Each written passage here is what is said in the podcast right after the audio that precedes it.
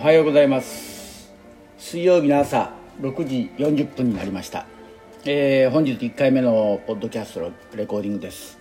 えー本日は2003年パリの世界陸上に行った時。で実はパリの世界陸上に行った時の話は別に今日はいいとして実はこの時パリが非常に猛暑で多くの方々が亡くなるほどの暑さだったんですね。で気温が34度5度。でヨーロッパは基本的にホテルでもエアコンのないホテルが結構あるんですね。ですからそれほど夏は暑くならないんです。でそういう中でパリの世界陸上を終えてその後仕事でドイツのオスナブリュックこれはニーダーザクセン州の町なんですけれどもそこに行きました。でパリの空港から飛行機に乗って乗りフランクフルトで乗り継いでオスナブリックまで行ったんですけれどもいや違います。ごめんなさい、えーこの時はフランクフルトまで行ってフランクフルトから列車で行ったんですね。オスナブリックまで。でフランクフルト自体もまだそんなに気候パリとはあんまり変わらなかったんですけども少し涼しいなっていう程度だったんですけれどもオスナブリックの駅に着いて出た途端なんと驚くことに息が白いんですよ。で周りを歩いてる人たちは冬物のコートを着て手袋してる。昨日までパリで T シャツ短パンで暑い暑いって言ってた我々が一気に寒さにやられてでまあ私はアメリカに長く住んでる関係でこの寒暖の差に対しては割とすぐ順応するんですけれども一緒に行った何人かのメンバーはダメだと。その日の夜にはもう風邪ひく風邪ひくって言って大騒ぎ。でその時のパ、えーオスナブリックの気温は、えー約4度朝。これもほとんど真冬の気候ですよ。でもパリはその時同じ日にパリはまだ30何度なんですね。でたった2時間弱移動しただけでこれだけ変わるんだなっていう、まあ、そのヨーロッパの気候の厳しさを目の当たりにしたのがオスナブリックでしたね。でこのオスナブリックっていう町はほとんどの日本人の方知らないんですけれども車好きの方でしたら少しわかるかと思うんですけどもカルマンギアというワーゲン車の車がありました。そのカルマンを作ってる町ででベンツとかワーゲン車のコンバーチブルオープンカーですね。それを一手に作ってるのがこのオスナブリックにあるカルマンギア社なんです。要はカルマンギアというのはワーゲンのブランド、えー車の名前でなしに会社の名前なんですね。でまあ縁があってというかそこの会社の人間を知ってる人がじゃあ社内見学行こうかっていうことでオスナブリックでカルマンギア社を見学に行きました。やはりすごいですね。その車屋さんっていうイメージよりももうほとんど博物館状態の工場でした。でそこで何か見あの見たことのないような車うんっていうような車があったんですけどもあまり気にも留めてなかったんですね。でスナブリックの町からまあ離れる時隣の町のミュンスターというところに空港がありましてオーストナブリックには空港がなくてミュンスターまで、まあ、車で移動してミュンスターの空港に行ったらそこにカルマンギア社で見たミシ、えードイツ車にはなかなか似つかわしくないような車が展示されててよく見たらこれクライスラーの車だったんです。要はクライスラーのオープントップの車をカルマンギア社が作ってたと。要はその車は made in Germany でブランドだけアメリカだった。でまあそんな「えー」っていう「へー」っていう言葉が何回も出たオスナブリュックの旅だったんです。で、まあ、オスナブリックの街を離れてでミュンスターから飛行機に乗ってまたフランクフルトに戻ります。でフランクフルトから今度はまたルーマニアに行くんですけどももう2002年頃になりますとルーマニアの方も開放から10年以上過ぎて落ち着いてる。でフランクフルト空港からルフトハンザ航空機でルーマニアのオトペニ空港に入る。でオトペニ空港で今まではルーマニア陸連の人が迎えに来てたけれどももう私は自分で行けるからっていうことで市内に行くバスに乗る。でまあ片言のルーマニア語知ってるだけの単語を並べてつないでまあはちゃめちゃしながらで周りの人間はなんだこいつはっていうような顔で見られながらもルーマニアのブカレストの町まで行ったことを今思い出しますね。でその時にねやはりまあこれは嫌だなと思う反面怖いなということも多々あったんですけどもルーマニアってジプシーが多いんですね。でルーマニア語でチガンって言うんですけれどもこのジプシーの人たちは定住地に住めないもちろんジプシーですからでそういう民族性でメンタリティーがあってで彼らは人のものを盗んだりして生活してるんですよ。でまあお金を取ったりしてその取ったお金を何に使うかというとお金を貯めてそれで家を建てるんですよ。でその家の大きさでジプシーの権力を誇示してる。でそんな中で一番驚いたのがブカレストの少し町外れにすっごくでかい豪邸があってでルーマニアの友人に聞くとあれは違うジプシーの家だと。でもその家の持ち主はここに住んでないよと。じゃあ私はこれ貸してんのか言ったらいや誰も住まないと。中も何もないと。ただ家があるだけだと。で彼らはその家という器を大きな器を作ることが自分たちの権力を見せることで。で家の持ち主はやはり街中で下水溝の中とか人の家の裏に住んで生活してるらしいんですね。で、まあ、そんな話を聞いた後ルーマニアの友達と一緒にレストランに行ってでレストランで食事してると、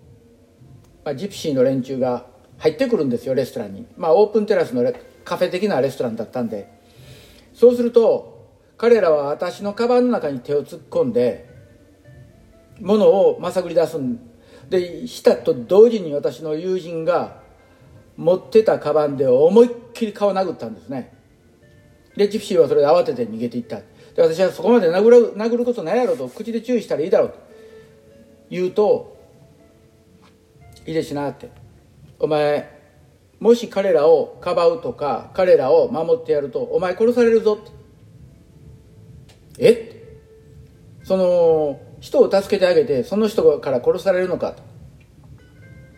で聞いてるとそういうふうに優しい心をジプシーに見せるとジプシーはつけ上がってきて後つけてきて刃物で刺して物を持っていくと。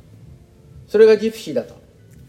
いやこれ全部が全部じゃないんだと思うんですけどもそういうことが多々あるようでジプシーを見たら泥棒と思えということをルーマニアで叩き込まれたんですね。でその叩き込まれたことがいいのか悪いのかその後ルーマニアから他の国に行ってもやはりジプシーを見たらそういう目で見てしまうんですね。で、まあ、ルーマニアが一番ジプシーが多いんですけどもその次の機会に私スペインに行ったんですね。でここもジプシーが多いんですよ。イタリアも多いんですけども。でそこでやはり同じような目にあった時にスペインでは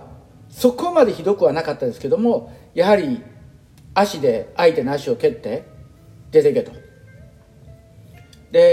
同じ人間でありながら何て言うんですか？こんなに違うのかと。でまあジプシーというものを調べていくとやはりもともと遊牧民的なものでいろいろなところを点在しながらでそして働くことよりも人のものを自分のものにして生きていくことを主にしてるような人種なんですね。